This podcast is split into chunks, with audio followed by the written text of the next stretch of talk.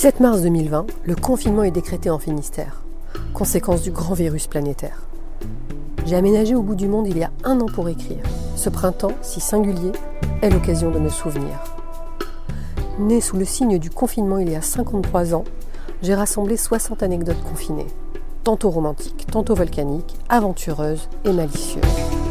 Un podcast inédit, balade, confinée. Bonne écoute!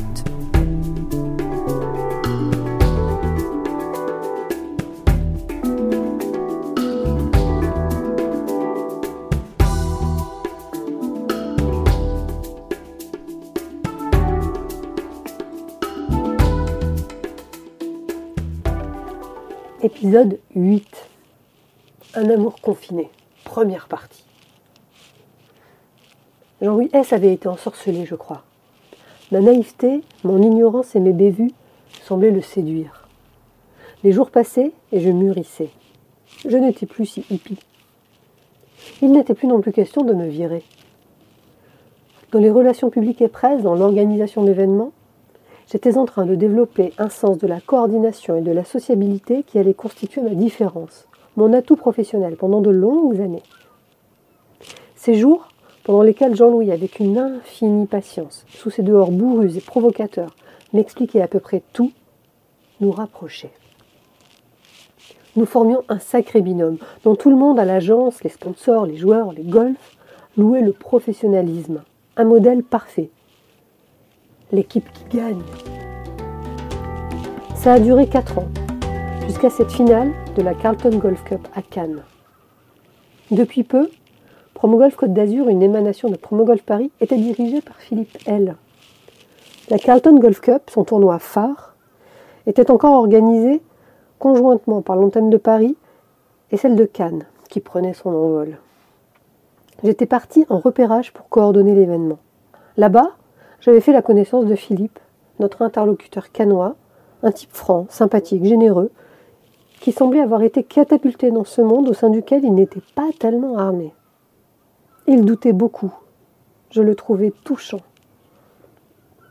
Il avait une haute idée de la fidélité, de l'amitié, du respect et de la confiance. Sous ses airs flegmatiques, il se montrait rassurant et compétent, responsable.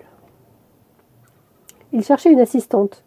L'antenne locale grossissait et s'affranchissait peu à peu de Paris.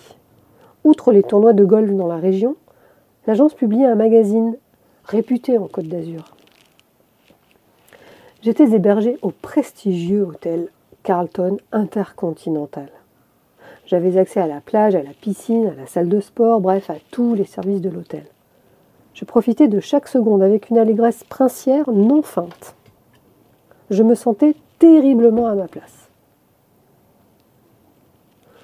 C'est moins le luxe et cette vie ébouriffante et hors du commun qui me convenait, que le fait d'exister au bord de la mer, au cœur d'une petite commune à taille humaine. Je souffrais trop à Paris, où j'avais toujours l'impression d'être piétinée et de me noyer. Si mon père avait été muté à Paris, c'était par défaut. La vérité, c'est que nous devions partir à Tahiti. Ma mère avait vendu beaucoup de vaisselle, nos habits, des meubles et préparé cette nouvelle vie en conséquence. Le déménagement était prêt et nous nous étions accordés avec ce voyage et papé était. La seule chose dont je me souviens de ce moment transitoire décevant, c'est ma petite robe bleu marine à dos nu, brodée de cerises rouges, la culotte volantée et les sabots assortis. Je me souviens aussi des sabots de ma mère, en peau de chèvre, sur lesquels nos poussins, notre petite basse-cour en vérité, notre petite basse-cour toulonnaise, composée de poussins, de poissons rouges, de hamsters, de tortues de mer et de terre, venaient picorer ou se poser, s'assoupir. À l'époque, je dansais et je rêvais bien sûr de devenir étoile, de frôler la voûte céleste. J'étais souple et agile, gracieuse et légère, et je m'envolais. Ma prof de danse avait proposé que je répète un ballet d'entrée à l'Opéra de danse de Toulon. Ce n'est pas moi qui avais été prise, mais Irène, dont le père venait justement de revenir de Papeete. J'en avais voulu au monde entier, et en premier lieu à mes parents, que j'accusais d'avoir entravé mon rêve. Il n'y était pour rien. je n'étais pas la meilleure danseuse. Des années plus tard, nous habitions Paris. Plutôt que Papette, je vais y revenir, maudite circonvolution de l'esprit ébouillanté par l'écriture. Et je dansais toujours. Lors d'un gala, Salle Pleyel, parmi mes plus merveilleux souvenirs, je garde encore l'odeur mythique du parquet, les vestiaires en bois, et j'ai toujours mon tutu long en tulle, bleu ciel et mes pointes.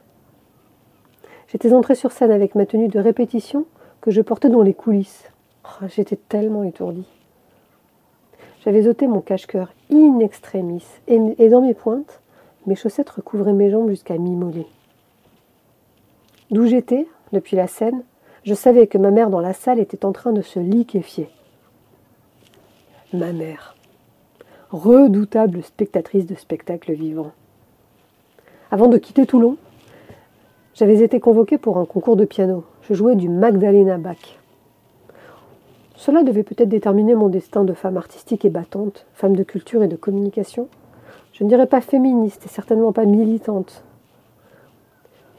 En revanche, j'essaierai toujours, et peut-être depuis ce moment précis, jouant une compositrice féminine dont le nom n'était associé qu'au seul et virtuose Jean-Baptiste, de compter sur moi et mes compétences, plus que sur une égalité utopique et obscure qui dévoile les relations entre les hommes et les femmes, dogme liberticide et injuste.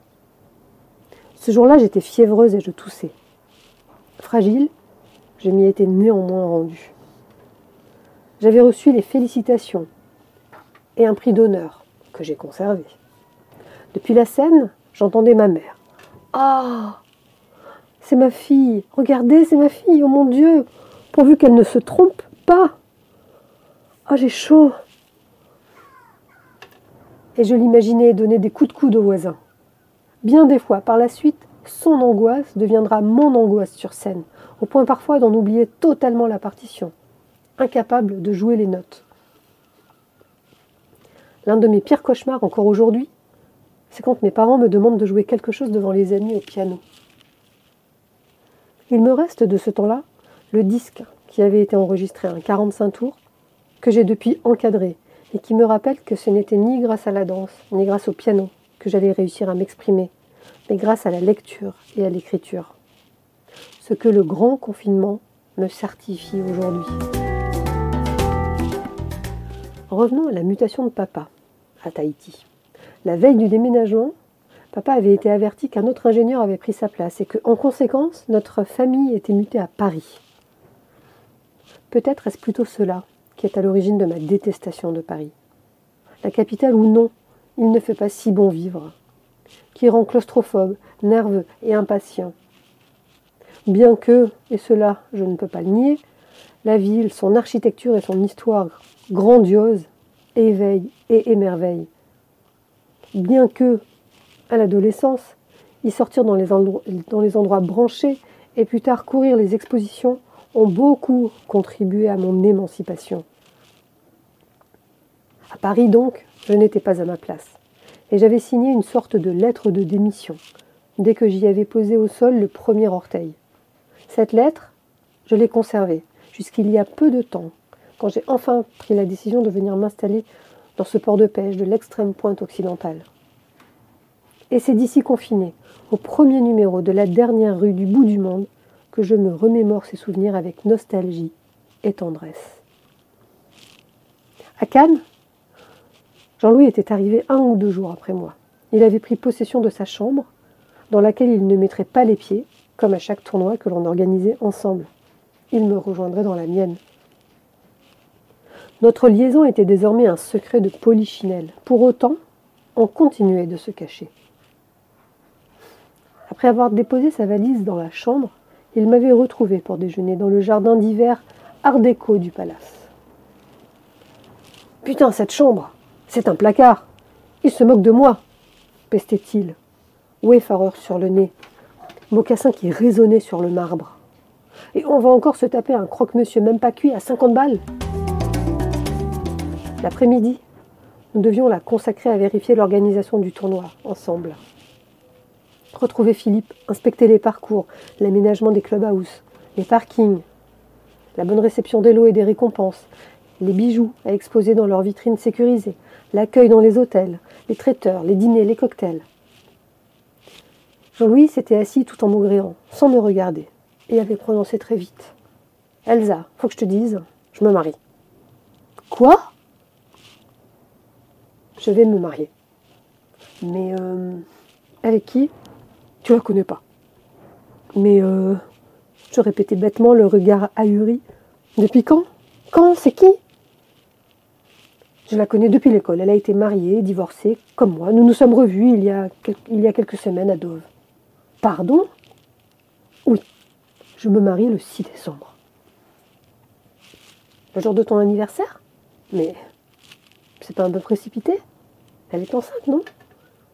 Oui, mais ça n'a rien à voir. Je le voulais aussi. Et puis, de toute façon, il avait enlevé ses lunettes, m'avait regardé soudain, beaucoup plus agité. Avec toi, on ne sait jamais rien. Tu ne dis rien. Qui tu es, ce que tu veux, c'est pas possible de se projeter. C'est pas possible de continuer comme ça. Parfois, j'ai l'impression que je ne te connais pas. La claque ! Nous ne nous étions pas promis fidélité, bien sûr, ni aucune sorte d'engagement. Jean-Louis aimait séduire, je ne l'ignorais pas. Il avait son harem, bien avant que l'on se rencontre. Guylaine B., Patricia D., Charlotte J. et bien d'autres. Il aimait les loutes. Il racontait volontiers que Linda Evangelista, Naomi Campbell ou Cindy Crawford l'avaient encore appelé pour un dîner. Il s'inventait tant et tant d'histoires dont il était le héros chaque jour. Cela amenait de la fantaisie, beaucoup de fantaisie. Mais enfin, de là à se marier si soudainement, de là à devenir père. Nous avons déjeuné comme si de rien n'était, et nous avons bossé, tout préparé, au cordeau.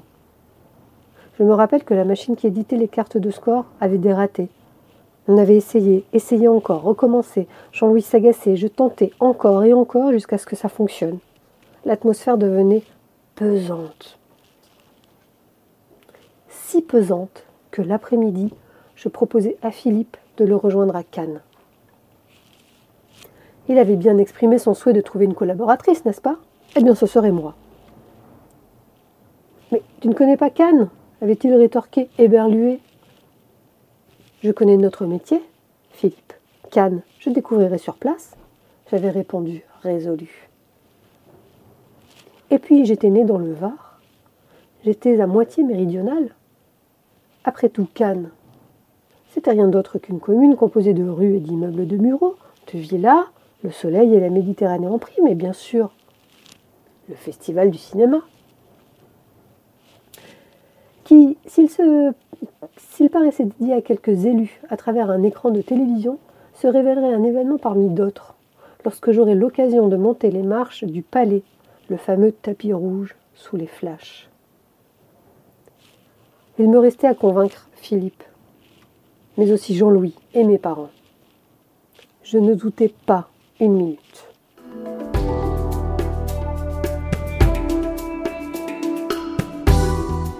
Balade confinée est une création originale de Isabelle Kébortian, musique et arrangement par Emmanuel Duclid.